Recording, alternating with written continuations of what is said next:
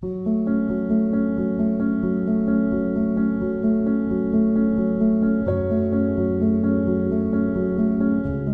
ήμουν στα social media στις αρχές του Φεβρουαρίου, πετάχτηκε μπροστά μου μία διαφήμιση, η οποία έγραφε με μεγάλα γράμματα στο μυαλό ενός δράστη. Πάτησα πάνω τι θα μπορούσε να είναι, γιατί έχω ενδιαφέρον και είναι ένας τίτλος που κέντρισε το ενδιαφέρον μου, και μπήκα και βρήκα το επιμορφωτικό πρόγραμμα του ΚΕΔΙΒΙΜ του Παντίου Πανεπιστημίου με τίτλο Εφαρμοσμένη Εγκληματολογία στο μυαλό ενός δράστη. Βεβαίως γράφτηκα και στις 13 Απριλίου που μου δόθηκαν οι κωδικοί μπήκα στην πλατφόρμα. Το πρώτο επεισόδιο, ας πούμε, τηλεκασέτας και το πρώτο μάθημα αφορά στο serial killer και μια πάρα πολύ ευγενική μορφή και μια υπέροχη φωνή μου κέντρισε αμέσως το ενδιαφέρον. Αυτή ήταν η φωνή της κυρίας της δόκτωρα, για να είμαι και σωστός, Ερυφίλης Μπακυρλή. Βλέποντας λοιπόν το πρώτο επεισόδιο, ένα ερώτημα χτύπαγε συνέχεια στο μυαλό μου. Θέλω αυτή τη γυναίκα να μιλήσει και να μου λύσει τις απορίες στο podcast. Έψαξα λοιπόν τη βρήκα, επικοινωνήσαμε και σήμερα δέχτηκε να μας μιλήσει, να μου μιλήσει και να απαντήσει και σε όλους εσάς που μου στείλατε τις ερωτήσεις σας και να μιλήσουμε για ένα φλέγον θέμα και να μας δώσει απαντήσεις ενδεχομένως και για πρώτη φορά ένας ειδικός, ένας εγκληματολόγος. Πάμε να ακούσουμε. Σήμερα είμαι πάρα πολύ χαρούμενος γιατί για πρώτη φορά σε αυτή την εκπομπή θα έχουμε μία συνέντευξη. Θα έχουμε μία συνέντευξη με έναν άνθρωπο που εκτιμάω πάρα πολύ και εκτιμάω πάρα πολύ και τις ακαδημαϊκές του γνώσεις και είμαι πολύ χαρούμενος που σήμερα έχω μαζί μου στο στούντιο την αξιότιμη κυρία Ερυφίλη Μπακυρλή. Καλησπέρα, τι κάνετε; Καλησπέρα σας, καλά. Πώς είναι λοιπόν να έχουμε και να μιλάμε με έναν εγκληματολόγο αυτή την περίοδο στην Ελλάδα; Νομίζω ότι αυτή την περίοδο οι εγκληματολόγοι μαζί με τους ψυχολόγους και τους νομικούς είμαστε οι πιο ας το πούμε πιασάρικα επαγγέλματα από ποτέ από όλα τα υπόλοιπα. Άρα σε όλη αυτή τη διάρκεια της α, καριέρας σας βλέπετε πρώτη φορά αυτό το έτσι δεδαλώδες ενδιαφέρον πάνω στο, στους εγκληματολόγους; Ναι, σίγουρα. Σίγουρα γιατί έχει αλλάξει τελευταία και ποσοτικά, αλλά έχει μετεξελιχθεί και ποιοτικά η εγκληματικότητα προς το ιδεχθέστερο, δυστυχώς. Οπότε, ναι, αυτό μας κάνει από μόνο του επίκαιρους. Μου αρέσει πάρα πολύ αυτό που είπατε και νομίζω το κοινό μας ήδη θα έχει καταλάβει ότι έχετε να μας πείτε πάρα πολύ ενδιαφέροντα πράγματα. Και θα ήθελα να πω στο κοινό, για όσους δεν σας γνωρίζει, ότι η Ερυφίλη Μπακερλή είναι διδάκτορ εγκληματολογίας του Παντίου Πανεπιστημίου, είναι απόφοιτη κοινωνιολογίας του ίδιου Πανεπιστημίου και του προγράμματος μεταπτυχιακών σπουδών ε, του, του τομέα εγκληματολογίας, συγγνώμη, πάλι του Παντίου Πανεπιστημίου. Είναι καθηγήτρια εγκληματολογίας στη Σχολή Αξιωματικών της Ελληνικής Αστυνομίας και την Πυροσβεστική Ακαδημία, το οποίο είναι πάρα πολύ ενδιαφέρον και θα μιλήσουμε γι' αυτό. Είναι διδάσκουσα στο πρόγραμμα μεταπτυχιακών σπουδών του Ελληνικού Ανοιχτού Πανεπιστημίου με τίτλο Εγκληματολογικές και ποινικές προσεγγίσεις της διαφθοράς του οικονομικού και του οργανωμένου εγκλήματος, καθώς επίσης και στο επομορφωτικό πρόγραμμα του ΚΕΔΙΒΙΜ του Παντίου Πανεπιστημίου με τίτλο Εφαρμοσμένη εγκληματολογία στο μυαλό ενός δράστη. Έχει λάβει μέρος σε ελληνικά και διεθνή συνέδρια ημερίδε, είναι συγγραφέας δύο μονογραφιών, ενώ μελέτες τη έχουν δημοσιευτεί σε επιστημονικά περιοδικά και συλλογικούς τόμους, τόσο στην ελληνική γλώσσα όσο και στην αγγλική. Στα άμεσα ερευνητικά της ενδιαφέροντας συγκαταλέγονται ο έλεγχος του εγκλήματος, η διακυβέρνηση της ασφάλειας, μορφές κοινοτικής και ιδιωτικής αστυνόμευσης, η σύγχρονη αντεγκληματική πολιτική και οι νέες τεχνολογίες της μαζικής επιτήρησης των πολιτών. Πάρα πολύ ενδιαφέρον και έχω να πω αξιοθαύμαστο, κυρία Μπακερλή. Πότε τα προλάβατε όλα αυτά, γιατί είστε και πολύ νέα. Α, σας ευχαριστώ για το κοπλιμέντο. Εντάξει, η ακαδημαϊκή καριέρα, ξέρετε, την επιστήμη την παντρεύεσαι. Δεν σταματά ποτέ να δουλεύεις, να ασχολείσαι με αυτήν. Εάν το εξασκείς σε επαγγελματικό επίπεδο, βέβαια, την εγκληματολογία, ακαδημαϊκό κυρίως, θα τα πούμε όμως στην πορεία. Ε, πρόλαβα, πρόλαβα, αλλά κάναμε μεγάλη παιδιά και λίγο τώρα, ξέρετε, είμαστε κουρασμένοι γονείς. Άρα διαβάζετε πολύ. Ξακολουθείτε να διαβάζετε. Βεβαίως. Μα εμείς πρέπει να είμαστε, ειδικά όσοι ασχολούνται με την ακαδημαϊκή, ας το πούμε έτσι, προοπτική της επιστήμης, πρέπει να είσαι διπλά προετοιμασμένος. Διορθώνουμε εργασίες φοιτητών. Θα πρέπει εμείς να είμαστε διπλά προετοιμασμένοι για τα μαθήματα που κάνουμε. Είναι ως επάγγελμα η ακαδημαϊκή, ας το πούμε, προοπτική του εγκληματολόγου, πρέπει να είσαι άρτια καταρτισμένος ανα πάσα στιγμή και δεν σταματάς ποτέ να ασχολείσαι με την επιστήμη. Σας γνώρισα από το επιμορφωτικό πρόγραμμα του ΚΕΔΙΒΙΜ, το στο μυαλό ενός δράστη, το οποίο είναι εκπληκτικό. Με συνεπήρατε η βιντεοκασέτα, αλλά θα τα πούμε και βέβαια στη συνέχεια. Η βιντεοκασέτα που μιλάτε για τους serial killer είναι πραγματικά από τα πιο ενδιαφέροντα πράγματα που έχω δει. Και μου άρεσε πάρα πολύ που πραγματικά άκουσα ακαδημαϊκά κάποια πράγματα που τα ακούμε συνέχεια. Δηλαδή, serial killer, κατά συρροή δολοφόνου, εγώ άκουσα την ακαδημαϊκή γωνία, ας πούμε, και ε, άποψη ενός ακαδημαϊκού για αυτό το θέμα, αλλά θα τα πούμε στη συνέχεια. Οπότε λοιπόν θα αρχίσουμε τώρα με τις ερωτήσεις. Είστε έτοιμοι, θέλετε να πείτε κάτι πριν περάσουμε στις ερωτήσεις; Όχι, ανυπομονώ να μου τις θέσετε. Χαίρομαι πάρα πολύ. Λοιπόν, αρχικά, τι είναι εγκληματολόγος, τι κάνει ένας εγκληματολόγος στην Ελλάδα, γιατί ακούμε συνέχεια ο εγκληματολόγος, εγκληματολογία. Τι κάνει ο εγκληματολόγος στην Ελλάδα, κυρία Μπακερλή. Λοιπόν, αυτό το ερώτημά σας έχει δύο σκέλη. Θα απαντήσουμε πρώτα απ' όλα τι είναι ένας εγκληματολόγος και τι κάνει, και μετά θα ασχοληθούμε με το τι κάνει στην Ελλάδα, στη χώρα μας. Πρώτα απ' όλα, οι εγκληματολόγοι είναι κοινωνικοί επιστήμονες. Μελετούμε το εγκληματικό φαινόμενο ως ένα κοινωνικό φαινόμενο πρωτίστως, γιατί εκδηλώνεται μέσα στις κοινωνίες όπου ζούμε. Και προσέξτε, η επιλογή της έννοιας του εγκληματικού φαινομένου δεν είναι τυχαία.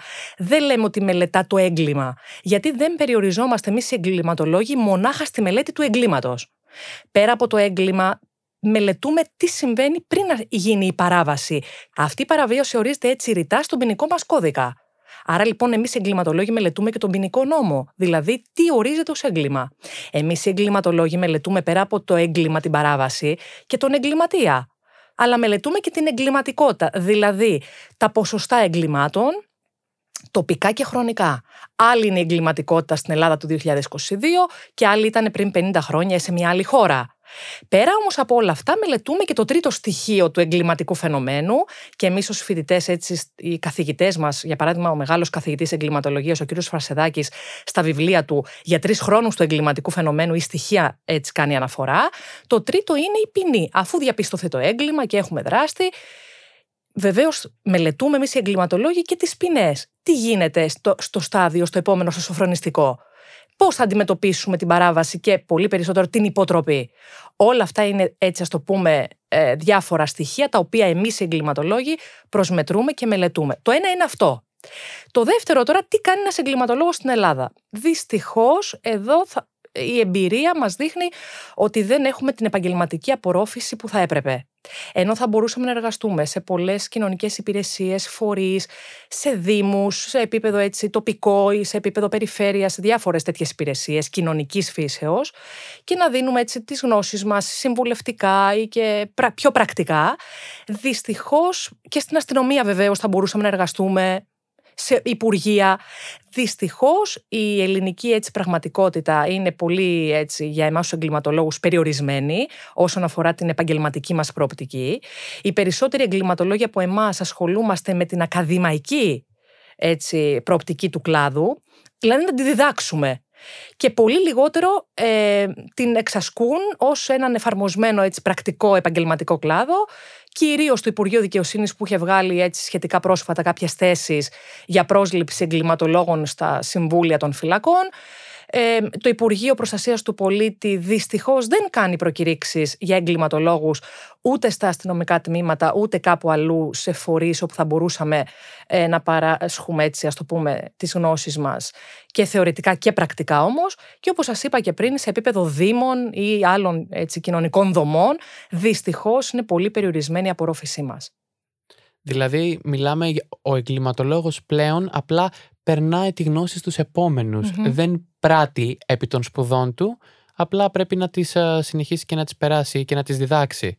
Στο εξωτερικό, επειδή έτσι πολύ γρήγορα απλά έτσι να το αναφέρουμε, στο εξωτερικό, Αγγλία, Αμερική, ε, οι θέσεις που αναφέρατε, δηλαδή σε, στα Υπουργεία, στις φυλακές, ένας εγκληματολόγος με Master Criminology δηλαδή, μπορεί να εργαστεί σε αυτές τις θέσεις; Ναι, νομίζω ότι μπορεί να εργαστεί σε πολύ πιο πρακτικές από εμάς θέσεις. Ε, νομίζω ότι ο εγκληματολόγος στο εξωτερικό αξιοποιείται σε ένα βαθμό με τον τρόπο που το αξίζει. Θα μπορούσαν να μας έχουν αξιοποιήσει και εδώ στην Ελλάδα με πολύ καλύτερο τρόπο. Δεν το κάνουν σε ένα βαθμό μπορεί να μας θεωρούν και περιτού, αλλά δεν είμαστε. Ξέρετε, η εγκληματολογία είναι μια αυτοτελής επιστήμη. Έχει ένα συγκεκριμένο ε, επιστημονικό πεδίο και αντικείμενο ορισμένο, αυτοτελές. Εμείς μελετούμε το έγκλημα ως ένα κοινωνικό φαινόμενο. Αυτό δεν μπορεί να το κάνει ούτε ένας ποινικολόγος, ούτε ένας ψυχολόγος, ούτε ένας κοινωνιολόγος αμυγός θεωρώ ότι είμαστε χρήσιμοι. Στο εξωτερικό έχουν την τύχη που τους αρμόζει σε ένα βαθμό οι εγκληματολόγοι. Βέβαια, είναι ανάλογα σε ποια χώρα, σε ποιο πλαίσιο μιλάμε στο εξωτερικό. Αλλά θα μπορούσαμε το ίδιο να συμβεί και εδώ. Δυστυχώς δεν συμβαίνει. Πάρα πολύ ωραία. Τώρα θα ήθελα να μείνουμε λίγο ακόμα στο θέμα του εγκληματολόγου. Ποια είναι η θέση της γυναίκας στον κλάδο της εγκληματολογίας; Και ας πούμε στο επάγγελμα αυτό. Ε, δεν τίθεται κανένας διαχωρισμός. Ε, εμείς δρούμε έτσι και ισότιμα στον κλάδο μας. Δεν έχουμε θέμα έτσι λιγότερων θέσεων ή, ή ότι είναι ένα επάγγελμα πιο ανδροπρεπές ή πιο ανδροκρατούμενο αν θέλετε. Όχι, καμία σχέση. Είμαστε έτσι κυρίως ε, κοινωνικοί επιστήμονες, όπως σας είπα κοινωνικοί επιστήμονες, θεωρητικοί κυρίως στην Ελλάδα. Οπότε δεν έχουμε αυτό διαχωρισμό. Μη σας πω ότι στην Ελλάδα, επειδή έχουμε πολλούς εγκληματολόγους, αρκετούς που έρχονται από πρώτες σπουδές στην κοινωνιολογία, μπορώ να πω ότι και αριθμητικά ενδεχομένως να υπερτερούν οι γυναίκες. Ενδεχομένως. Αυτό είναι πολύ σημαντικό γιατί και στις ερωτήσεις του κοινού, που θα είναι το δεύτερο μέρος του podcast, ε, του αυτού του επεισοδίου, πάρα πολλές ερωτήσεις, τόσο στα μηνύματα όσο και κάτω από τη δημοσίευση. Ε, Πώς είναι ένα εγκληματολόγο, ε, να είσαι γυναίκα εγκληματολόγος σε ένα τόσο ανδροκρατούμενο ε, τομέα. Νομίζω υπάρχει μια λανθασμένη ε, ε, ταύτιση με την αστυνομία. Δεν ξέρω, τι πιστεύετε; Ναι, εδώ όντως είναι μια παρανόηση έτσι, του τι, κάνει, τι είναι ένας εγκληματολόγος. Εμείς δεν είμαστε διοκτικές αρχές.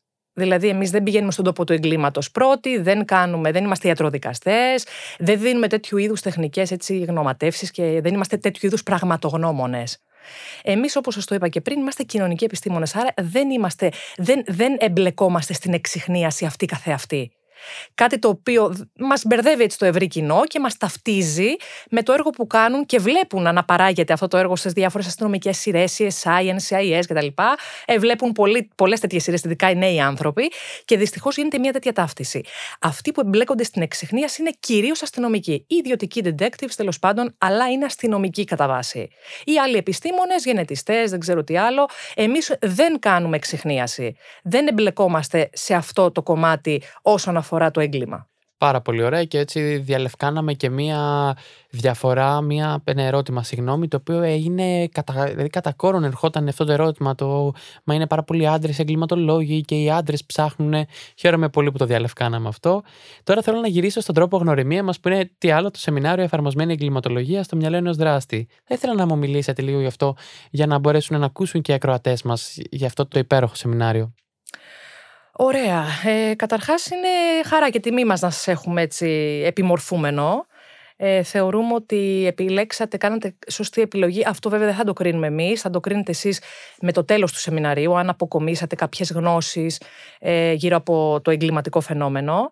Να πούμε λοιπόν ότι αυτό το πρόγραμμα εφαρμοσμένη εγκληματολογία στο μυαλό ενός δράστη είναι επτάμινης διάρκειας, γίνεται σε κύκλους, ανά δύο μήνες βγαίνει και καινούριος κύκλος.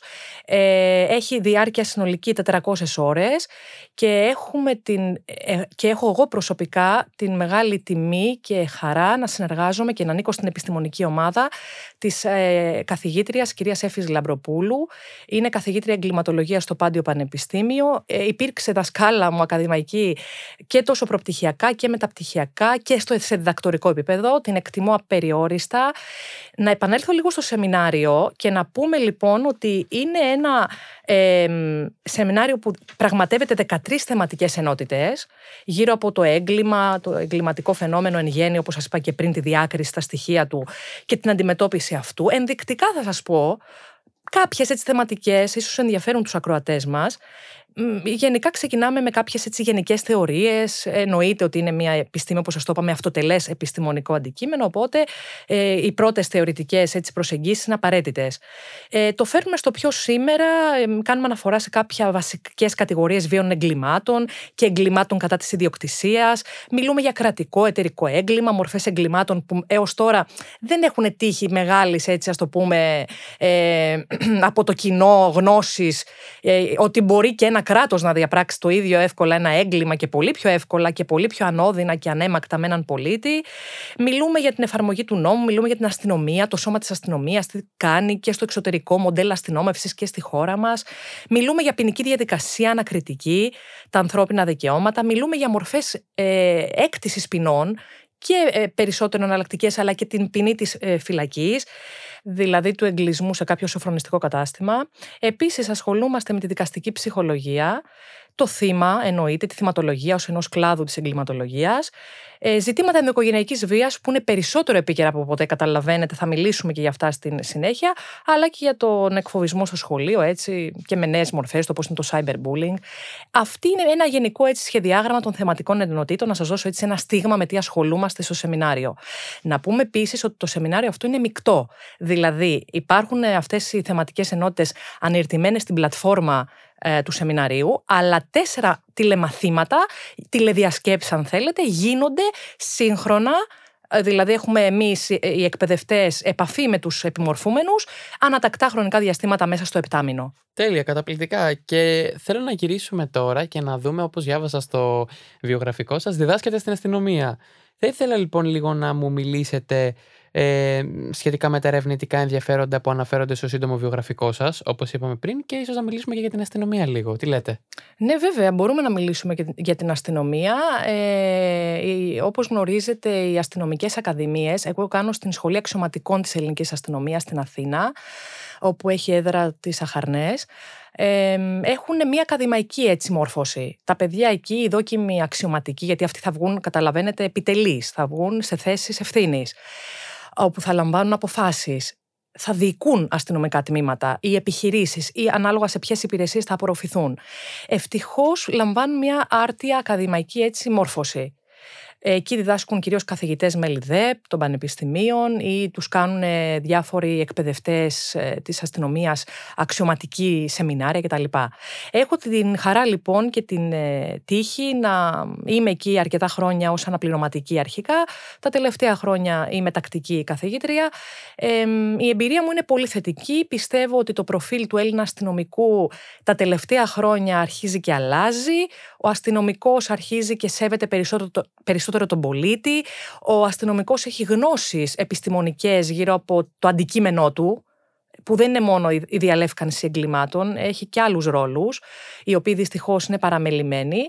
Ε, εν, εν πάση περιπτώσει, εν τη αυτή περιπτώσει, ο Έλληνας αστυνομικός θεωρώ η νέα γενιά αστυνομικών και πιστεύω να μην με διαψεύσουν, ε, είναι πολύ καλύτερη και περισσότερο επιστημονικά έτσι εμπεριστατωμένη γενιά από τις προηγούμενες. Αυτό είναι καταπληκτικό και πάρα πολύ ελπιδοφόρο γιατί έχουμε δει και αν έχουμε δει ε, σημεία και τέρατα από αστυνομικούς και είναι πολύ ωραίο να σταματήσουμε να ταυτίζουμε πια τους αστυνομικούς με τους κακούς της υπόθεσης. Είναι και πολύ ξεπερασμένο όλο αυτό και μου αρέσει πάρα πολύ αυτό που λέτε. Αλλά θα ήθελα λοιπόν να πάμε τώρα στη γνώμη σας για το ύφος των εγκλημάτων των τελευταίων καιρών και ρωτάω αρμόμενο από αυτή τη σοκαριστική άνοδο των γυναικοκτονιών στη χώρα μας μέσα στο 2021-2022. Και αφού μου απαντήσετε αυτό, θέλω να σας ρωτήσω και ποια είναι η άποψη για τις γυναικοκτονίες και αν συμφωνείτε με τον όρο ε, γυναικοκτονία. Θέλω πάρα πολύ να το ακούσω αυτό. Μάλιστα. Έχετε δίκιο, τα, τε, τις τελευταίες, έτσι, ειδικά τα τελευταία δύο χρόνια έχουμε μία αύξηση ε, σε απόλυτους αριθμούς, δεν ξέρουμε ακόμη αυτό, δεν έχει αποτυπωθεί ακόμη ποιοτικά, στη, στα εγκλήματα βίας. Τα εγκλήματα βίας εννοούμε και με χρήση βίας, εννοούμε και τα βία εγκλήματα και με τα βιοπραγίας. Περισσότερο όμως ε, στα, με χρήση βίας και βία εγκλήματα. Οι ανθρωποκτονίες όσον, όσον αφορά αυτό που μου λέτε, ναι όντως βλέπουμε μία αύξηση, ειδικά το 2021, δυστυχώς μία τραγική χρονιά σε απόλυτο αριθμό γυναικοκτονιών. Να χρησιμοποιήσουμε τον όρο, αλλά θα πούμε και το τι σηματοδοτεί και τις όποιες ενστάσεις μας γύρω από αυτόν, έχουμε όντως περισσότερες ανθρωποκτονίες κατά γυναικών στο πλαίσιο κυρίως άσκησης ενδοκογενειακής βίας. Βλέπουμε λοιπόν, είδαμε τις περισσότερες ανθρωποκτονίες να γίνονται από σύζυγο, σύντροφο ή τέο σύζυγο, σύντροφο, ενάντια στην γυναίκα θύμα και να ορίζεται ως γυναικοκτονία μπορούμε πρόχειρα, χωρίς να έχουμε κάνει λεπτομερή αποτίμηση του φαινομένου, να εικάσουμε ότι μπορεί να είναι αυτό απόρρια μία τουλάχιστον προοπτική, να είναι μία τουλάχιστον εξήγηση ότι αυτό είναι απόρρια του εγκλισμού. Σίγουρα κατά τη διάρκεια της ε, της ε, πολύμηνης καραντίνας είδαμε πολλά θέματα ανάμεσα στα ζευγάρια, ανάμεσα σε αυτούς που συμβιώνουν, που συνοικούν, ε, να έχουν έρθει στην επιφάνεια όχι ότι δεν υπήρχαν όμως θεωρούμε ότι ίσως ενδεχομένως να επέδρασε ψυχολογικά όλος αυτός ο εγκλισμός, ο αναγκαστικός εγκλισμός και η 24ωρη διαβίωση με τον άλλον να έφερε τα προβλήματα περισσότερο στην επιφάνεια. Ενδεικτικά επιτρέψτε μου να σας να επικαλεστώ τα στοιχεία που δημοσιοποίησε η Γενική Γραμματεία Οικογενειακής Πολιτικής και Ισότητας των Φύλων Α, όπου σύμφωνα λοιπόν με αυτά, η πανελλαδική γραμμή έκτακτης ανάγκης για την καταγγελία περιστατικών ενδοοικογενειακή βίας είναι ο πενταψήφιος 15900. Κατά την περίοδο Μαρτίου-Απριλίου του 20, δηλαδή κατά την περίοδο της πρώτης καραντίνας, του πρώτου αναγκαστικού εγκλισμού, δέχθηκε 814 κλήσεις που αφορούσαν άσκηση ενδοοικογενειακής βίας. Ένας αριθμός τέσσερις φορές μεγαλύτερος σε σχέση με εκείνον των προηγούμενων μηνών. Αυτό από μόνο του μας λέει πολλά. Επεξηγήσεις μελλοντικές σαφώς και πρέπει να γίνονται ε, και αναλύσεις επί του φαινομένου, αλλά προς το παρόν τα στοιχεία συνηγορούν ότι ο εγκλισμός έπαιξε το ρόλο του. Λογικό είναι. Στο lockdown όλοι τρελαθήκαμε και όλοι αναγκασμένοι να μείνουμε μέσα στο σπίτι μας, αλλά το lockdown σε κάνει δολοφόνο; Δηλαδή το lockdown και αυτός ο εγκλισμός, ο τραγικός που δεχτήκαμε όλοι, είναι ικανός να σε κάνει να σκοτώσεις τη γυναίκα σου; Ε, δεν λέμε ότι αυτή είναι η κύρια αιτία που έγιναν αυτές οι ανθρωποκτονίες εις βάρος γυναικών.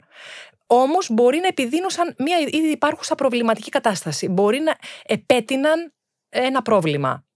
Εδώ ε, θα ήθελα να διευκρινίσω τώρα και τον όρο λίγο γυναικοκτονία που με ρωτήσατε, να το, έτσι λίγο να το θίξουμε. Ε, ο όρος γυναικοκτονία, αν, αν λάβουμε, ε, στο εξωτερικό τον χρησιμοποιούν όχι στα ποινικά συστήματα, σε όλα τα διεθνή έτσι, ποινικά συστήματα. Για παράδειγμα, στην Ευρώπη, στα ποινικά δίκαια χωρών της Ευρώπης, δεν υπάρχει όρος γυναικοκτονία. Το Η... femicide είναι, ε, συγγνώμη που σας διακόπτω, ναι, ναι. είναι κάτι δημιουργημένο ως, και όρος, δεν υπάρχει ποινικά. Ακριβώς. Είναι ένας διεθνής όρος. Μπορεί να χρησιμοποιηθεί ο όρος femicide, όπως είναι και αντίστοιχος infanticide για, για τις παιδοκτονίες. Ε, αντίθετα όμως η παιδοκτονία ορίζεται ως μια συγκεκριμένη εγκληματική συμπεριφορά και ενέργεια στον ποινικό μας κώδικα, η γυναικοκτονία όχι ακόμη, ακολουθώντας όπως σας είπα και πριν αυτό που ισχύει και στην υπόλοιπη Ευρώπη. Σε ορισμένες χώρες της Λατινικής Αμερικής έχει κατά κόρον μπει και στον ποινικό κώδικα ο όρος γυναικοκτονία, αλλά εκεί για άλλους λόγους, οι οποίοι δεν είναι δυνατόν να εκτεθούν τώρα. Όσον αφορά τώρα τη χώρα μας, δεν έχει μπει στον ποινικό μας κώδικα. Ε, ε, η γνώμη μου είναι ποινικοποιούνται συμπεριφορές, δημιουργούνται κατά αυτόν τον τρόπο εγκλήματα. Το θέμα είναι ότι να δούμε ποια ένωμα αγαθά θίγονται. Αν η γυναικοκτονία εξυπηρετεί να περιγραφεί ως τέτοια, να τυποποιηθεί στον ποινικό μας κώδικα, σας μιλώ νομικά ενώ δεν είμαι νομικός, και να μου επιτρέψουν νομικοί αν κάνω για κάποια έτσι παρατυπία που δεν θα έπρεπε. Προσπαθώ να είμαι πολύ προσεκτική με τις έννοιες. Ε, αν τυποποιήσουμε λοιπόν αυτή την πράξη ενάντια στις γυναίκες θα διαφοροποιείται από ενάντια σε οποιονδήποτε άνθρωπο; Τι νόημα θα έχει να τυποποιηθεί νομικά οποιαδήποτε ε, ανθρωποκτονία ενάντια γυναικών σε σχέση με ανθρωποκτονία απέναντι σε ένα παιδί ή σε έναν ηλικιωμένα ή σε έναν άνδρα; Εδώ μιλούμε για ηθική απαξία πράξεων. Αυτό είναι που τυποποιεί και αυτό είναι που εγκληματοποιεί συμπεριφορές. Η ηθική απαξία λοιπόν ενάντια μια αφαίρεση ζωής μιας γυναίκας, ενός παιδιού, ενός άνδρα δεν πρέπει να είναι ισότιμη; Θεωρώ ότι πρέπει να είναι. Να το δούμε και σε επίπεδο ε, ποινών. Εφόσον η ανθρωποκτονία από πρόθεση λαμβάνει την ύψιστη ποινική μεταχείριση, δηλαδή τον εγκλισμό σε ισόβια κάθερξη, την, την επιβολή ισόβιας κάθερξης. Ε, θα λάβει κάτι περισσότερο η γυναικοκτονία, όχι. Είναι η πιο αυστηρή μορφή ποινικής τιμωρίας που μπορεί να αποδοθεί. Οπότε, να είμαστε και ρεαλιστές, αυτός ο όρος, πέρα από τη συμβολική του διάσταση που μπορεί να έχει, που και πάλι δεν το έχουν ανάγκη οι γυναίκες. Δεν είμαστε και ε, εδώ η συμβολική του διάσταση. Μπορούμε λοιπόν να πούμε ότι συμβολικά δίνουμε τον ορισμό γυναικοκτονία, αναφερόμαστε στις ε, ανθρωποκτονίες ενάντια των γυναικών, μόνο και μόνο επειδή είναι γυναίκες. Αυτό, επειδή είναι γυναίκες, επειδή ε, ε, λόγω της ευαλωτότητάς τους. Αυτό να το δεχτούμε σε ένα βαθμό. Όμως, αν δεν έχει αντίκρισμα νομικό, πρέπει να είμαστε συνεπείς στο τι λέμε και στο τι γίνεται. Άρα, συμβολικά, εντάξει, να δεχτούμε ένα τέτοιο ορισμό ως γυναικοκτονία απέναντι στις γυναίκες μόνο και μόνο επειδή είναι γυναίκες, και πάλι με κάποιους αστερίσκους. Δεν είναι όλες οι γυναικοκτονίες οι ανθρωποκτονίες κατά γυναικών από άνδρες. Η περίπτωση της ε, γυναίκας που με την Ιωάννα, με το, με το Βεβαίως. Αυτή δεν είναι γυναικοκτονία. Δεν της έριξε βιτριόλη επειδή ήταν γυναίκα. Και επειδή ήθελε να τη σκοτώσει. Στέλνουμε και τα φιλιά μας στην Ιωάννα, που Ακριβώς. ελπίζουμε να ακούει το podcast. Δεν είναι μια απόπειρα ανθρωποκτονίας η οποία μπορεί να χαρακτηριστεί ως γυναικοκτονία. Βεβαίως και στο δικαστήριο, μάλιστα, ξέρω ότι δικάστηκε με απόπειρα ανθρωποκτονίας από πρόθεση και όχι με βαριά σκορπούμενη σωματική βλάβη. Άρα είχε ανθρωποκτόνο διάθεση, όπως πολύ σωστά λέτε. Ακριβώς. Οπότε εδώ πρέπει να Δεν βάλουμε είχε λοιπόν. γυναικοκτόνο διάθεση, έτσι θέλουμε να το πούμε. Εγώ έχω να σας πω ότι η απάντησή σα είναι, η πιο, είναι η πληρέστατη απάντηση που έχω ακούσει ποτέ σε αυτό το ερώτημα, γιατί εγώ οφείλω να πω ότι ετοιμάζομαι πάντα να βγάλω νύχια όταν ακούω από άντρες κυρίως. Α, δεν υπάρχει γυναικοκτονίες έτσι και σιγά μην το πούμε γυναικοκτονίε. Η απάντησή σας είναι η πληρέστερη απάντηση που έχω ακούσει ποτέ. Θεωρώ ότι επειδή ακριβώς το θέμα είναι πώς θα δικαστεί και ένας άνθρωπος μετά, από το- μετά από το αδίκημα, μετά από το έγκλημα, ε, είναι πραγματικά πολύ σημαντικό να κρατάμε στο μυαλό μας ότι η ανθρωποκτονία από πρόθεση παίρνει τα ισόβια και άμα βάλουμε τη γυναικοκτονία μέσα θα παίρνει την ίδια, δεν μπορεί να πάρει παραπάνω από τα ισόβια.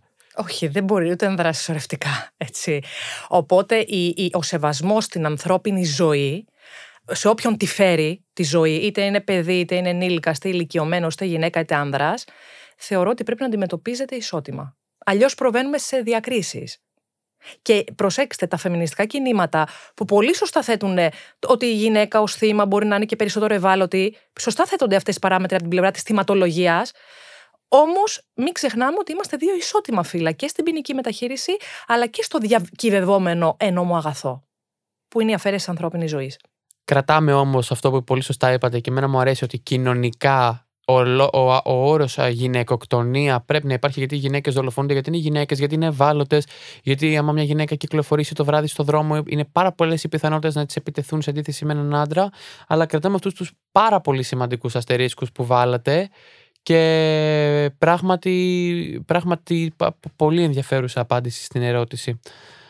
Θα ήθελα τώρα να μας μιλήσετε λίγο για τους κατασυρωή δολοφόνους. Τι σημαίνει λοιπόν serial killer; Και θέλω εδώ να πω ότι η ερώτησή μου, α, επειδή έψαχνα λίγο ποια είναι τα most hits στο Google, δηλαδή ποια ε, είναι τα περισσότερα, ποια, ποιες λέξεις, ε, φράσεις έχουν πάρει τα περισσότερα χτυπήματα παγκοσμίως στο Google 2019, 20, 21, 22. Και βλέπω ότι τα τελευταία τρία χρόνια σταθερά ε, η, το serial killer ως Google hit είναι σταθερά στα top 10 charts του Google hits κάθε χρόνο.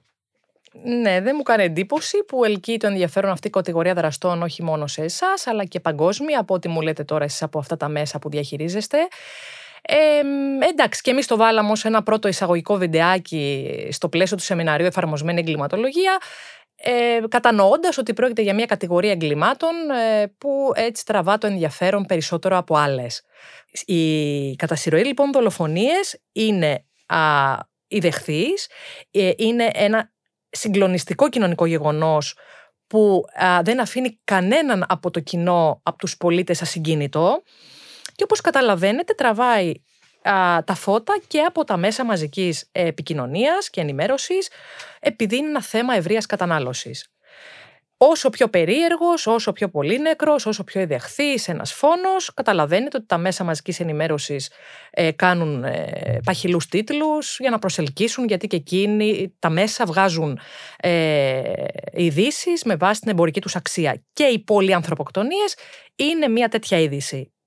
Εδώ λοιπόν να δώσουμε έναν πρώτο ορισμό για το τι είναι πολλαπλές οι ανθρωποκτονίες ή πολυανθρωποκτονίες. Είναι λοιπόν εννοείται πράξεις ακραίας βίας, εννοείται, με κύριο χαρακτηριστικό ότι θίγουν επανειλημμένα και σε μεγάλο αριθμό ατόμων το υπέρτατο αγαθό της ανθρώπινης ζωής. Έχουμε πολλές κατηγορίες α, πολυανθρωποκτονιών. Δεν είναι μόνο οι serial killers που α, αναφερθήκατε. Έχουμε τη μαζική ανθρωποκτονία, mass murder, έτσι πέρα από τη serial, όπου εδώ έχουμε σε μία δολοφονική επίθεση πολλά θύματα. Ε, για παράδειγμα, πάρτε κάποιες τέτοιες δολοφονικές επιθέσεις που έκαναν ε, στο Όσλο, στο Βέλγιο, ο Μπρέιβικ, έτσι, ο αντίστοιχος, ε, που πήγε σε μια κατασκήνωση και ε, σκότωσε πολλά νεαρά άτομα με μία μόνο δολοφονική επίθεση. Άρα αυτόν τον ονομάζουμε mass murderer, όχι Σωστά. serial killer. Σωστά. Έχουμε τον α, ανθρωποκτόνο κατά συρροή, τον serial, ε, την ε, κατά συρροή ανθρωποκτονία, τη serial murder, όπου εδώ είναι αυτή η κατηγορία στην οποία αναφέρεστε και έχουμε ε, ο δολοφόνος, ο ανθρωποκτόνος σκοτώνει πολλά θύματα, αλλά όχι με μία μόνο φορά. Δηλαδή η ανθρωποκτονία επαναλαμβάνεται σε τακτά χρονικά διαστήματα και σε διαφορετικές τοποθεσίες, αλλά αυτή του η ανθρωποκτόνος δράση μπορεί να κρατήσει καιρό. Δηλαδή μπορεί να εγκληματίσει τώρα και να εγκληματίσει μετά από δύο εβδομάδες και μετά από τρεις μήνες και μετά από ένα χρόνο. Άρα έχουμε, ας πούμε, Αντώνη Δαγκλή, δολοφόνο Ιερόδουλων, που σκότωνε ανά δύο-τρεις μήνες και Θεόφιλο Εχίδη που σκότωσε την οικογένειά του σε πέντε μέρες, διαφορετικά σημεία και διαφορετικές τέτοιες. Είμαι σωστός; Λοιπόν, η υπόθεση του Σεχίδη που αναφέρεστε και μου κάνετε πάρα πολύ καλή πάσα ανήκει στην τρίτη κατηγορία πολυανθρωποκτόνων, οργιαστικού λοιπόν τύπου ανθρωποκτονίες, spree murderer, ο Σεχίδης, ο οποίος σε σύντομο χρονικό διάστημα, με πολλαπλές επιθέσεις δολοφονικές, αλλά σε σύντομο χρονικό διάστημα έτσι δολοφόνησε πολλά άτομα, όμως η δράση του δεν κράτησε για πολύ καιρό. Δεν είχε αυτό που λέμε, και το λέει και το FBI ας το πούμε, οι αστυνομικές υπηρεσίες αυτές, ότι να μεσολαβεί ανάμεσα στις ανθρωποκτονίες αυτές μια cooling off period. Μια, μια περίοδος ανάπαυλας του δράστη. Να μπορέσει ο δράστης να ξεκουραστεί, γι' αυτό λέγεται cooling off, να πάρει τις αποστάσεις του από το έγκλημα και μετά να το επαναλάβει σε εύλογο για εκείνον χρονικό διάστημα, το οποίο βέβαια ποικίλει. Να ρωτήσω εδώ ποιον κατά συρροή δολοφόνο εσείς ξεχωρίζετε ακαδημαϊκά, ίσως ως ε, ε, case study κτλ. Λοιπόν, ε, πριν σας απαντήσω σε αυτό, καταρχάς να πούμε ότι ε, τα κίνητρα των πολυανθρωποκτόνων, το κίνητρο μάλλον δεν είναι ένα. Υπάρχουν περισσότερα από ένα κίνητρα. Έχουμε πολλές κατηγορίες λοιπόν και τυποποιήσεις μαζικών κατά συρροή ανθρωποκτόνων. Θα σας πω έτσι ενδεικτικά τους πιο βασικούς, είναι για παράδειγμα οι οραματικοί serial killers, οι οποίοι το κάνουν ε, αφού έχουν διαγνωστεί με μια σοβαρή ψυχική ασθένεια. Για παράδειγμα, σχιζοφρένεια. Δεν, αυτή δεν είναι συχνή και κυρίως να, να μην γίνει ταύτιση. Προσέξτε, στην Ελλάδα δεν έχουμε serial killers, ακόμη τουλάχιστον. Είναι, ε, είναι μια μορφή εγκληματικής έτσι, συμπεριφοράς η οποία κυρίως τη μελετούμε από το εξωτερικό και κυρίως από την Αμερική η οποία βέβαια και η Αμερική είναι η πρώτη χώρα τη ανθρωποκτονίες, γενικά σε τέτοιου είδους εγκλήματα βίας η Αμερική έχει τα σκύπτρα. Άρα λοιπόν έχουμε τους οραματικούς όπου αφαιρούν τη ζωή επειδή ακούν, έχουν αλλοιώσεις της πραγματικότητάς τους, της προσωπικότητάς τους, αλλοιώνουν δηλαδή, αλλοιώνεται για αυτούς η πραγματικότητα, ακούν φωνές, βλέπουν οράματα και υπό αυτήν την πίεση του παραλυρήματός τους, είναι ψυχικά ασθενείς όπως καταλαβαίνετε, μπορεί και να προβούν σε ανθρωποκτονίες ή πολυανθρωποκτονίες. Υπάρχει ο Ιραπόστολος serial killer, ο οποίος έχει ως αποστολή τη ζωής του να καθαρίσει σε εισαγωγικά, σε πολλά εισαγωγικά την κοινωνία από κάποια άτομα τα οποία θεωρεί ως απειλή ή ότι δεν πρέπει να υπάρχουν. Αυτός είναι ορμόμενος από κάποιες έτσι κοσμοθεωρίες που έχει έτσι και κυρίως τα ωφέλη που δρέπει είναι ψυχολογικά. Αντώνη Ζαγκλής, σκοτώνω τις ιερόδουλες γιατί η μητέρα μου ήταν μία εξ αυτών, οπότε θέλω να του σκοτώσω. Ή άλλοι ρατσιστές που δολοφονούν ομοφυλόφιλους γιατί θέλουν να εξηγιάνουν τον τόπο. Σωστά. Σωστά το θέτετε. Εδώ έχουμε μεγάλη έτσι, και, ε, ταύτιση ιδεολογική και των εγκλημάτων μίσους. Οπότε εδώ τα hate crimes με αυτή την κατηγορία πολυανθρωποκτόνων έχουν αρκετά κοινά σημεία. Ε, έχουμε τον εξουσιαστή serial killer, αυτό που σκοτώνει για να επιβεβαιώσει την ισχύ του και την κυριαρχία του πάνω στο θύμα. Όσο πιο σαντιστικό ο θάνατος, βασανιστικός και έχει τη μορφή τελετουργικού, έτσι ε, τα θύματα του, ας το πούμε, είναι υπό τον απόλυτο έλεγχο και υπό ένα συγκεκριμένο τελετουργικό τα θανατώνει. Εδώ λοιπόν έχουμε αυτόν τον επικυρίαρχο serial killer. Και τέλος έχουμε τον ειδονιστή serial killer. Αυτός θεωρώ ότι είναι η, πιο συχνή κατηγορία, γιατί εδώ έχουμε τα κίνητρα είναι περισσότερο σεξουαλικά. Εδώ το κάνει ο ειδονιστής για συγκίνηση, για ευχαρίστηση, για σεξουαλική ειδονή, όπου του αρέσει να φέρει τη ζωή υπό αυτό το πλαίσιο, μέσα σε αυτό το πλαίσιο και έχουμε τους εκλαγνίας, τους εκστασιασμένους και τους συλλιστές. Προσέξτε λοιπόν, πέρα από το σεξουαλικό κίνητρο, η τρίτη κατηγορία του ηλιστή serial killer είναι ο μόνος που δεν φωνεύει για, για, το σεξουαλικό, για τη σεξουαλική ειδονή. Φωνεύει, και σας την αναφέρω, θα σας πω γιατί, με σκοπό κάποιο υλικό όφελος που θα αποκομίσει από τα θύματα. Μπορεί να είναι κάποια ασφάλεια ζωής, να αποκομίσει κάποια άλλα υλικά στοιχεία.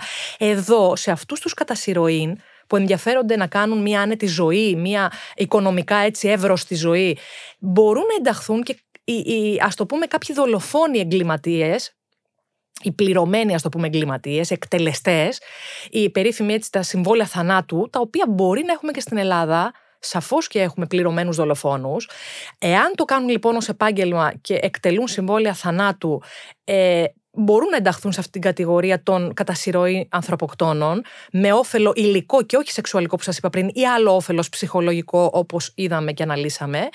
Αλλά δεν μπορούμε να ξέρουμε τον ακριβή τους αριθμό. Δυστυχώς ε, αυτά οι πληρωμένοι δολοφόνοι εντάσσονται ή ενεργούν στο πλαίσιο οργανωμένου εγκλήματος, ξέρετε μπραβιλίκοι, ε, μαφίες και αυτά δυστυχώς δεν εξηχνιάζονται εύκολα και δεν έχουμε αριθμούς. Όχι, γιατί είναι, κρύβονται άλλοι από πίσω, οπότε είναι πολύ δύσκολο γιατί είναι όπως είπα το οργανωμένο έγκλημα. Το να μπεις μέσα στο οργανωμένο έγκλημα είναι καμιά φορά διανόητα και μη επιλύσιμο. Σωστά και στην χώρα μας εικάζουμε ότι έχουμε τέτοιους κατά συρροήν ανθρωποκτόνους.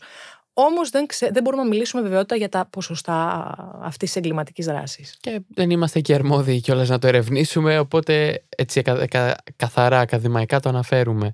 Ε, τελευταίο ερώτημα για να κλείσουμε και να περάσουμε πολύ γρήγορα και στις ερωτήσεις του κοινού που ήταν πάρα πολλές και δεν μπορούμε να τις απαντήσουμε δυστυχώς όλες. Αλλά εγκληματία γεννιέσαι ή γίνεσαι, κύριε Μπακυρλή; Λοιπόν, και αυτό πολύ ρητορικό το ερώτημα. Ξέρετε, αν μπορούσα να σας απαντήσω μονολεκτικά, δεν θα υπήρχα ως επαγγελματική υπόσταση και ακαδημαϊκή ιδιότητα. Το καταλαβαίνετε αυτό. Είναι ένα ερώτημα το οποίο ταλανίζει την ε, επιστήμη της εγκληματολογίας από τη γέννησή της, από τον 18ο, 19ο αιώνα, όπου έχουμε τις πρώτες έτσι, θεωρητικές έτσι, ερμηνείες του εγκληματικού φαινομένου, του εγκλήματος και του εγκληματία, όπου αντιμετωπιζόταν στην αρχή είτε όντας ένα ε, ετεροκαθοριζόμενο, είτε ένα αυτοκαθοριζόμενο όν, είχε τη δική του προσωπική ευθύνη, ήταν, ή ήταν άμυρος ευθυνών επειδή είχε κάποια ασθένεια, βιολογική ή ψυχολογική ή άλλου είδους κατωτερότητα, μειονεξία. Και ο εγκληματίας κατά έναν τρόπο έτσι ήταν ο γεννημένος εγκληματίας, αυτό που λέει και ο Λομπρόζο ε, ως θετικιστής, πατέρας έτσι, της εγκληματολογίας θεωρεί το ίδιος, θετικιστής και έδιναν αυτή την ε, ε, ερμηνεία στο τι είναι εγκληματίας, ότι εγκληματίας γεννιέσαι. Έκτοτε, ε, από τη δεκαετία έτσι 20 αιώνα, βλέπουμε αυτό να αλλάζει και από τον γεννημένο εγκληματία, να βλέπουμε την είσοδο άλλων νέων ε, θεωρητικών ρευμάτων για το τι είναι έγκλημα και τι εγκληματίας. Βλέπουμε λοιπόν ε, άλλες θεωρητικές προσεγγίσεις που δίνουν έμφαση στο εγκληματίας. Δεν γεννιέσαι, αλλά με έναν τρόπο γίνεσαι από το σύστημα απονομής της ποινικής δικαιοσύνης και έτσι περάσαμε από το πέρασμα στην πράξη στην κοινωνική αντίδραση. Δηλαδή, οι φορείς της κοινωνικής αντίδρασης, αυτός που αντιδρά απέναντι στο έγκλημα και πρωτίστως είναι η, τα επίσημα όργανα της, δηλαδή η αστυνομία, η δικαιοσύνη, τα σοφρονιστικά καταστήματα, είναι αυτό που δημιουργούν και όλα στο έγκλημα ως κοινωνική κατασκευή. Οπότε, σε αυτό το ερώτημα δεν θα μπορέσω να σας απαντήσω, τουλάχιστον σήμερα, και αυτό δεν μπορεί να το κάνουν πολλές γενιές εγκληματολόγων, για το αν εγκληματίας γενιέσαι ή γίνεσαι. Μία δική μου πολύ προσωπική, ας το πούμε, εκτίμηση είναι ότι το εγκληματικό φαινόμενο είναι πολυπαραγωγικό. Πολυπαραγωγικό και αφορά και εξατομικευμένη προσέγγιση. Δηλαδή πρέπει κάθε περίπτωση εγκλήματος και εγκληματία να, να τους προσεγγίζουμε εξατομικευμένα. Δεν μπορούμε κάθε έγκλημα και εγκληματία να τα βάζουμε στο ίδιο θεωρητικό ή άλλο πλαίσιο. Αυτό είναι μια εκπληκτική απάντηση και μου αρέσει πάρα πολύ γιατί κλείνουμε πάρα πολύ όμορφα το πρώτο μέρος. Και πριν περάσουμε λοιπόν στο θέμα των ερωτήσεων, ε, για να μην απογοητεύσω μερικούς, βασικά θα αναγκαστώ να απογοητεύσω μερικούς ακροατές και ανθρώπους που μου στείλανε μήνυμα. Αποφασίσαμε από κοινού με την κυρία Μπακυρλή να μην αναφερθούμε καθόλου στο θέμα της Πάτρας και στο να μιλήσουμε για τη Ρούλα Πισπυρίγκου, αν και η κυρία Μπακερλή ως η δήμονας που θα μπορούσε να μιλήσει, την τιμάει πολύ ότι είπαμε ότι δεν θέλουμε να μιλήσουμε για ένα θέμα που κανιβαλίζεται τόσο πολύ από τα μέσα μαζικής ενημέρωσης και αποφασίζουμε από κοινού να μην απαντήσουμε τίποτα που αφορά σε αυτό και να δείξουμε και κάποιο σεβασμό σε αυτά τα παιδάκια που έφυγαν με τον όποιο τρόπο φύγαν. Οπότε, κυρία Μπακερλή, είστε έτοιμοι να απαντήσετε σε κάποιες ερωτήσεις από το κοινό; Ε, Βεβαίως, και ανυπομονώ. Τι πιστεύετε ότι σας ρώτησε το κοινό; Μπορεί να. Ε, Πολλές ερωτήσεις θεωρώ ότι έγιναν επειδή μας ταυτίζουν το επάγγελμα του εγκληματολόγου με αυτού που εξηχνιάζει ή με τους αστυνομικούς ή με τον τόπο του εγκλήματος. Πιστεύω ότι θα έχουμε πολλά τέτοια ερωτήματα τα οποία εν μέρει τα απαντήσαμε. Ακριβώς, δηλαδή να πούμε ότι έτσι πολύ συγκεκριμένα ε, έχουμε μία ερώτηση από τον Φίλιππο που ρωτάει πώς αποφάσισε η κυρία Μπακερλή να ασχοληθεί με τον κλάδο αυτό και ήταν αυτό που την τράβηξε. Κάτι το οποίο δεν έχετε απαντήσει και θα ήθελα να μου απαντήσετε. Ε, Βεβαίω, αυτό είναι λίγο πιο προσωπικό, αλλά δεν έχω εννοείται πρόβλημα να σας το απαντήσω. Ε, εγώ δεν γνώριζα την επιστήμη της εγκληματολογίας όταν αποφα... όχι αποφάσισα, μου άρεσε πολύ και πέρασα μέσα από τις Πανελλήνιες που έδωσα τέταρτη δέσμη τότε, φανταστείτε, ήμασταν με το σύστημα γενιά με τις δέσμες και πέρασα στο τμήμα κοινωνιολογίας του Παντίου Πανεπιστημίου. Εγώ δεν ήξερα λοιπόν την ύπαρξη αυτής της επιστήμης μέχρι να πάρω κάποια προπτυχιακά εγκληματολογικά μαθήματα. Έτσι, μου άρεσαν πάρα πολύ σε προπτυχιακό επίπεδο. Αποφάσισα ότι θέλω, βρήκα πολύ ενδιαφέροντα τις θεματικές που ε, αυτά τα μαθήματα ε, διαπραγματεύονταν και αποφάσισα να ασχοληθώ σε μεταπτυχιακό επίπεδο και έδωσα εξετάσεις και πέρασα στο μεταπτυχιακό του Παντίου Πανεπιστημίου, στο μεταπτυχιακό η σύγχρονη εγκληματικότητα και η αντιμετώπιση της. Α, οπότε ξεκίνησε λοιπόν μετά το ταξίδι από το μεταπτυχιακό και ακολούθησα με διδακτορικό στην εγκληματολογία και επιστημονικά έτσι επιβλέπουσα και υπεύθυνη της διδακτορικής μου διατριβής την κυρία Λαμπροπούλου που σας είπα και πριν και συνεργαζόμαστε έως τώρα μαζί και στο πρόγραμμα του ΚΕΔΙΒΙΜ και γενικά. Ο Δημήτρης ρωτάει, απαντήσαμε και κατά πόσο οι συνθήκες μετατρέπουν κάποιον σε εγκληματία, γεννιέσαι ή γίνεσαι; Δώσαμε μια υπέροχη, δώσατε μια υπέροχη απάντηση σε αυτό. Έχουν ερωτήσει αρκετά. Ε, και έχετε απόλυτο δίκιο. Βλέπουμε πάρα πολλές ερωτήσεις να ρωτάνε πώς είναι να είσαι εγκληματολόγο σε ένα τόσο ανδροκρατούμενο επάγγελμα. Ρωτάει η Σοφία. Το απαντήσαμε, διαλευκάναμε αυτό το, αυτή τη σύγχυση που υπάρχει. Υπάρχουν πολλά ερωτήματα που αφορούν στη δική σας προσωπική άποψη για το ποιο έγκλημα σας σώκαρε περισσότερο, ποια υπόθεση άλλαξε ας πούμε τον τρόπο που βλέπετε τα πράγματα. Ρωτάει εδώ πέρα α, α, η Βενέτα, βλέπω ένα ερώτημα, ε, ρωτάει η Άννα, βλέπω ένα άλλο ερώτημα ε, και ρωτάει και η Σέβη, αγαπημένη μου Σέβη, ένα έγκλημα που συγκλώνησε την κυρία Μπακερλή. Θέλετε να μου πείτε λίγο ε, δυστυχώς η πραγματικότητα μας προλαβαίνει και δυστυχώς όπως είπαμε και στην αρχή της συνέντευξης ε, η πραγματικότητα όσον αφορά την εγκληματικότητα και τα εγκλήματα είναι, έχει τεράστια άνοδο. Ε, βλέπουμε συνεχώς ε, και παραδοσιακά εγκλήματα να τελούνται με νέες μορφές, με νέες μεθόδους ε, όμως βλέπουμε και παραδοσιακά εγκλήματα να γίνονται περισσότερο ιδεχθή, περισσότερο βία. Αυτά είναι και που μας συγκλονίζουν περισσότερο. Και ξέρετε, δεν μιλούμε ηθικολογικά. Δεν κάνουμε μια τέτοια ανάλυση γιατί βία και γιατί οι πιο εδεχθέ. Το θέτουμε ότι δυστυχώς ο σύγχρονος άνθρωπος έχει γίνει περισσότερο ανεκτικό στη βία. Αυτό έχει πολύ βαθιές ρίζες. Και το γεγονός ότι έχει γίνει περισσότερο ανθεκτικό στη βία είναι και αυτό το οποίο επομιζόμαστε και βλέπουμε όλο, όλο ένα και περισσότερο βία εγκλήματα και δυστυχώς είναι κάτι το οποίο θα ακόμη περισσότερο θα αντιμετωπίσουμε στο μέλλον και αυτό είναι που με τρομάζει. Πολύ ιδεχθεί περιπτώσεις είναι και αυτή της Πάτρας που είπαμε δεν θα επεκταθούμε. Ω μητέρα, με συγκλονίζει όπως και κάθε μητέρα, αλλά με συγκλονίζει και η υπόθεση του πιλότου με την ε, γυναίκα του που σκότωσε στα γλυκά νερά, όπου καταλαβαίνετε ένας άνθρωπος όταν έχει σχεδιάσει, δεν λέω προμελετήσει, λέω σχεδιάσει ένα τέτοιο έγκλημα, να περάσει στο τέλειο έγκλημα και να μην συλληφθεί, να αποφύγει τη σύλληψη και το έχει σχεδιάσει με αυτόν τον τρόπο και να θανατώσει τη γυναίκα και να θανατώσει το σκυλί και να βάλει το μωρό να το θυματοποιήσει, γιατί το μωρό είναι θυματοποιημένο από τον ίδιο, άσχετα αν δεν το έχει δολοφονήσει. Με τον τρόπο λοιπόν που έκανε, έστησε όλο αυτό το έγκλημα για να παραπλανήσει τις αρχές, Αυτά είναι εγκλήματα δυστυχώς που θα μας απασχολούν όλο ένα και πιο συχνά στο μέλλον και τραβούν την προσοχή μας δυστυχώς αρνητικά άσχημα. Ο Μπάμπης λοιπόν προσπάθησε να ε, σκηνοθετήσει το τέλειο έγκλημα.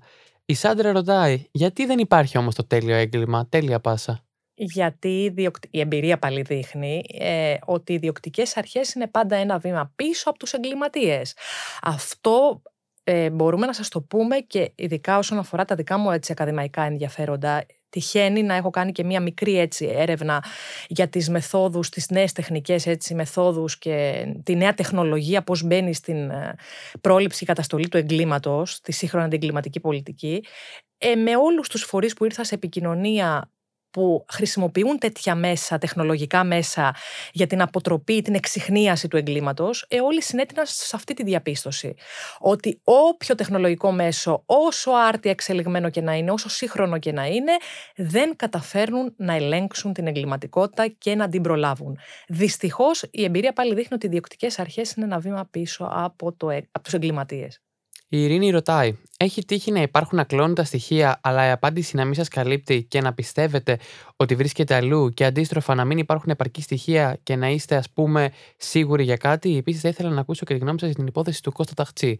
Μεγάλο ερώτημα, αλλά Μπορούμε κάπως να το. Όχι, δεν μπορούμε να το απαντήσουμε, γιατί δεν έχω ασχοληθεί ούτε με τη συγκεκριμένη υπόθεση, ούτε δουλεύουμε στη δίωξη, όπως σας είπα και πριν, ούτε δουλεύουμε στην εξυχνίαση. Οπότε δεν μπορούμε να ξέρουμε αυτό που ρωτά η αγαπητή έτσι, ακροατής, γιατί με, αν υπάρχει σωστή ε, από την αστυνομία, αν το κατάλαβα καλά, ε, ή αν πέφτουν έξω στις προγνώσεις τους για το αν κάποια υπόθεση είναι εγκληματική. Δεν μπορώ να το απαντήσω. Η Ειρήνη θα σου απαντήσει η Κατερίνα Μπακογιάννη, όμως με το podcast «Ποιος σκότωσε τον Κώστα Ταχτσί» είναι συγκλονιστικό podcast. Πιστεύω θα σου αρέσει πάρα πολύ. Και τώρα θέλω να πάμε στις αγαπημένες με ερωτήσεις, που είναι, έτσι είναι όμορφες, έχουν μείνει πολύ λίγες. Η αγαπημένη μου η Μαριέβη, που έχει συνεισφέρει τόσο πολύ σε αυτό το podcast, ρωτάει αν υπήρξε κάποια υπόθεση υψηλού εγκληματολογικού ενδιαφέροντος που σας προβλημάτισε σε μεγάλο βαθμό, αν και έχουμε εν μέρει απαντήσει κάπως σε αυτό, θα ήθελα να κάνουμε έτσι, να το συνδέσουμε ίσως με το ποιος είναι ο ρόλος της εγκληματολογίας στη σύγχρονη Ελλάδα που ρωτάει. Αυτό έχει απαντηθεί και από τα αρχικά το τι κάνει ένας εγκληματολόγος. Σας είπα και προηγουμένως, μάλλον θα μπο, έχει δυνατότητες ένας εγκληματολόγος να κάνει πολλά περισσότερα πόσα δυστυχώς κάνεις στην Ελλάδα. Θα μπορούσε να απασχοληθεί σε πάρα πολλές κοινωνικές υπηρεσίες, δήμους, δομές, φορείς που έχουν να κάνουν με εγκληματική συμπεριφορά, με την παρέκκληση, με διάφορα είδη και κατηγορίες εγκλημάτων και εγκληματιών και να συνεισφέρει και θεωρητικά και πρακτικά σε όλες αυτές τις υπηρεσίες, δυστυχώς όμως δεν μας αξιοποιούν. Η αγαπημένη μου Μαρία Χριστίνα επίσης ρωτάει, αλλά έχουμε απαντήσει πλήρως. Αλλά εγώ θα θέσω το ερώτημά της: Ποιο είναι ακριβώς το αντικείμενο της εγκληματολογίας, Ποιος είναι ο ρόλος και τα καθήκοντα μίας ενός εγκληματολόγου στην Ελλάδα του σήμερα; Έχουμε απαντήσει πλήρως, είναι εκπληκτικό. Πάμε λοιπόν τώρα. Υπάρχει κάποιο συγκεκριμένο προφίλ ανθρώπων που διαπράττουν έγκλημα ή το μοτίβο είναι συχνά προσδιοριστό. Η Χριστίνα ρωτάει. Ωραία, και αυτό εν μέρει το απαντήσαμε ότι δεν μπορούμε να βάλουμε κανένα καλούπι έτσι και να εντάξουμε ε, όλους τους εγκληματίες σε μία κατηγορία. Αντιθέτως, το έγκλημα ως πολυπαραγοντικό φαινόμενο ε, ε, επιδέχεται πολλών ερμηνεών και κατα... πρέπει να είναι κάθε φορά εξατομικευμένη η προσέγγιση. Πρέπει δηλαδή να δούμε κάθε φορά τι είδους έγκλημα, τι παραβίαση συνιστά, δηλαδή και ποινικά να το προσεγγίσουμε και νομικά, αλλά και στην ουσία του και ποιος το κάνει, ποιος είναι ο δράστης, τα κίνητρά του, τα πιθανά αίτια, η πιθανή ψυχοπαθολογία ή όχι του ίδιου. Και εδώ να θέσουμε έναν πάλι αστερίσκο που είναι σημαντικός. Να μην ταυτιστεί η ψυχική ασθένεια με τη στενή έννοια με την εγκληματικότητα και το έγκλημα. Δεν διαπράττουν εγκλήματα αυτό ακριβώς ρωτάει χίλια με ψευδοκόπτο ναι, ναι. η Ιωάννα. Σε τι ποσοστό οι άνθρωποι που διαπράττουν εγκλήματα είναι άνθρωποι με βαριά ψυχική νόσο, είναι, απάντηση, είναι η απάντηση η ευκαιρία να απομυθοποιήσουμε το ότι οι άνθρωποι με ψυχική νόσο είναι επικίνδυνοι; Μια εκπληκτική ερώτηση και δεν το λέω επειδή είναι αδερφή μου, το λέω γιατί μου άρεσε πάρα πολύ. Έτσι, γιατί μιλήσατε πολύ όμορφα για την ψυχική νόσο και είναι καλό να το συζητήσουμε στο χρόνο που μας έχει απομένει. Θέλω πολύ να ακούσω την άποψή σας. Λοιπόν, εδώ θα πρέπει να αποδομήσουμε έναν μύθο, βασικό μύθο, που θέλει α, τους εγκληματίες και κυρίως τους ανθρωποκτόνους, γιατί κατά ψέματα σε αυτήν την κατηγορία δραστών οι, οι ερμηνείες στρέφονται περισσότερο, ε, που θέλει τους ανθρωποκτόνους να είναι ψυχικά ασθενείς.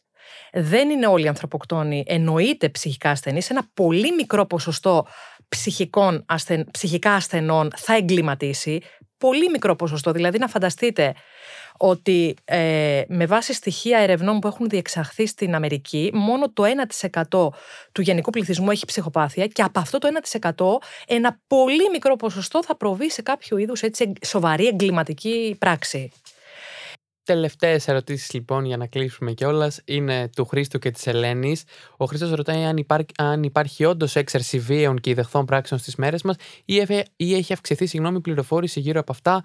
Και η Ελένη ρωτάει γιατί βλέπουμε τόσο σκληρά εγκλήματα στις μέρες μας, τι οδήγησε σε έξαρση της βίας; Ε, ζούμε σε σκληρές εποχές, δυστυχώς. Βλέπουμε ότι ο άνθρωπος έχει... είναι ανεκτικό στη βία. Αυτό, σε αυτό συντείνει... Ε, ε, μάλλον υπάρχουν πολλοί λόγοι που το εξηγούν. Ε, τα παιδιά από πολύ μικρά και την χάρη να μεγαλώνω παιδί πέντε χρονών τώρα, όπου είναι η γενιά του κομπιούτερ, είναι η γενιά του πατήματος κουμπιού, είναι η γενιά του υπολογιστή, είναι η γενιά των video games, αλλά σε και των ηλεκτρονικών παιχνιδιών, αλλά δυστυχώς αυτό ε, έχει πάει, έχουμε φτάσει στο άλλο άκρο. Δηλαδή, οι γονείς να βολεύονται με το να αφήνουν τα παιδιά να βλέπουν πολλές ώρες διαδίκτυο, αφιλτράριστες πληροφορίες, κακό περιεχόμενο και ποιοτικά, έτσι, κυρίως ποιοτικά πολύ κακό περιεχόμενο. Αυτό θεωρώ ότι έχει έναν αντίκτυπο στην ε, ψυχολογία των νεαρών ατόμων και ιδίως των παιδιών. Έχουμε γίνει λοιπόν ανεκτικοί στη βία. Επίσης, ο σύγχρονος άνθρωπος έχει αποηθικοποιηθεί σε πολλά επίπεδα. Και κλείνουμε με ένα ερώτημα που ξεχωρίσατε και προέρχεται από έναν άνθρωπο που σπουδάζει criminology. Είναι από τη Δάφνη, η οποία ρωτάει στην περίπτωση που σας καλέσουν ως σύμβουλο σε κάποια δολοφονία, ποια είναι τα βήματα που θα, θα ακολουθούσατε για να συλλέξετε τις απαραίτητες πληροφορίες που χρειάζεστε για να καταλήξετε σε κάποιο συμπέρασμα; Αγαπητή Δάφνη, πρώτον δεν θα με πάρουν για να εξεχνιάσω κανένα έγκλημα. Γιατί όπω η Ελλάδα, είπαμε, δεν έχουμε τέτοια πρακτική, έτσι ας το πούμε, προοπτική της επιστήμης. Οπότε εδώ δεν θα μπορέσω να σου απαντήσω ούτε καν υποθετικά, γιατί δεν υπάρχουν ούτε κλινικοί εγκληματολόγοι, ούτε εγκληματολόγοι να έχουν ιδιωτικά γραφεία, όπως είναι ιδιωτική detective, όπου πάει και ένας και ε, πελάτης και μπορεί να απευθύνει κάποια υπόθεση και να του την ε, διεκπαιρεώσει ένας ιδιωτικός αστυνομικός. Οπότε εμείς δεν είμαστε κλινικοί σε αυτό το στάδιο τουλάχιστον της επιστήμης της επαγγελματικής προοπτικής στην Ελλάδα. Οπότε το ερώτημα είναι καθαρά υποθετικό και δεν έχει απάντηση τουλάχιστον όσον αφορά την κατάσταση στη χώρα μας. Χαίρομαι πολύ. Θέλω να ευχαριστήσω επίσης και όλους τους υπόλοιπους που ρώτησαν. Το Γιάννη που ρωτάει αν αληθεύει ότι οι περισσότεροι κατά σειρή δολοφόνοι γεννιούνται τον Νοέμβριο. Εγώ. Τον ε, Γιώργο που ρωτάει πώς διενεργείται η διαδικασία έβρεσης των παραγόντων που οδήγησαν το δράση στη διάπραξη του εγκλήματος που έχουμε ήδη απαντήσει και όποιον άλλον μπορεί να έχει ρωτήσει κάτι το οποίο δεν έχω δει και θέλω να ζητήσω συγγνώμη αλλά και λόγω του χρόνου δεν θα μπορούσαμε να απαντήσουμε σε όλους. Ε, κυρία Μπακελή, σας ευχαριστώ πάρα πολύ που ήσασταν σήμερα μαζί μου και δεχτήκατε να κάνουμε αυτό το επεισόδιο. Η συζήτησή μας υπήρξε διαφωτιστικότατη για πάρα πολλά πράγματα που νόμιζα ότι ήξερα και γνώριζα ε, και βλέπω ότι έχω πολλά ακόμα να μάθω. Σας ευχαριστώ πάρα πολύ που διανθήσατε με την παρουσία σας αυτό το επεισόδιο και αυτό το show κατ' επέκταση και σας εύχομαι τα καλύτερα από την καρδιά μου και θέλω πραγματικά να κλείσουμε με ένα δικό σας σχόλιο αυτό το επεισόδιο. Σας ευχαριστώ και εγώ θερμά. Εάν και πολύ μικρός ηλικιακά είστε πολύ καλός οικοδεσπότης, ένιωσα αρκετά άνετα και οι ερωτήσεις που μου θέσατε ήταν όλες επίκαιρες και to the point. Δυστυχώς οι εξελίξεις μας προλαβαίνουν. Εγώ θα συμβούλευα τα νέα άτομα να έχουν επικοινωνία με τους γονείς τους. Δυστυχώς ένα ε, φαινόμενο που βλέπουμε τελευταία να έχει ιδιαίτερα ανησυχητική αύξηση είναι το ηλεκτρονικό έγκλημα και δυστυχώς μας ενημερώνουν και από τη δίωξη ηλεκτρονικού εγκλήματος ότι τα περισσότερα προφίλ που προσεγγίζουν ανήλικα άτομα, νεαρά άτομα είναι ψεύτικα. Οπότε να προσέχουν πολύ στα μέσα κοινωνικής δικτύωσης που διοχετεύουν πληροφορίες, που διοχετεύουν προσωπικά τους δεδομένα, να είναι κοντά στους γονείς και τους δασκάλους τους και να μην χάνουν αυτή την επαφή, γιατί δυστυχώς αν υπάρχει κενό επικοινωνίας, αν δεν υπάρχει επαφή με τον γονέα, με τον δάσκαλο, με ένα πρότυπο αναφοράς τέλος πάντων, δυστυχώς βλέπουμε ότι αυτό το κενό το καλύπτουν οι νέοι με άλλους δύσβατους δρόμους, οι οποίοι στην πορεία βλέπουμε να έχουν αρνητική εξέλιξη. Αυτή λοιπόν ήταν η πρώτη συνέντευξη και 19ο επεισόδιο από τη σειρά με τίτλο Εγκλήματα που συγκλώνησαν. Εύχομαι να σας άρεσε. Εύχομαι όσοι μας ακούτε για πρώτη φορά να μείνετε στην παρέα μας, να μας ακολουθήσετε στο Spotify, Apple και Google Podcast, στην συνδρομητική πλατφόρμα Castbox, στο Amazon Music, Radio Public και Pocket Cast, να μας κάνετε follow στο Instagram, παπάκι εγκλήματα που συγκλώνησαν, και αν έχετε οποιαδήποτε απορία ή θέλετε να ακούσετε για κάποια υπόθεση συγκεκριμένα, να μας στείλετε μήνυμα στο info, παπάκι που συγκλώνησαν.gr και requests, παπάκι που συγκλώνησαν.gr. Μέχρι την επόμενη φορά, να είστε ασφαλείς.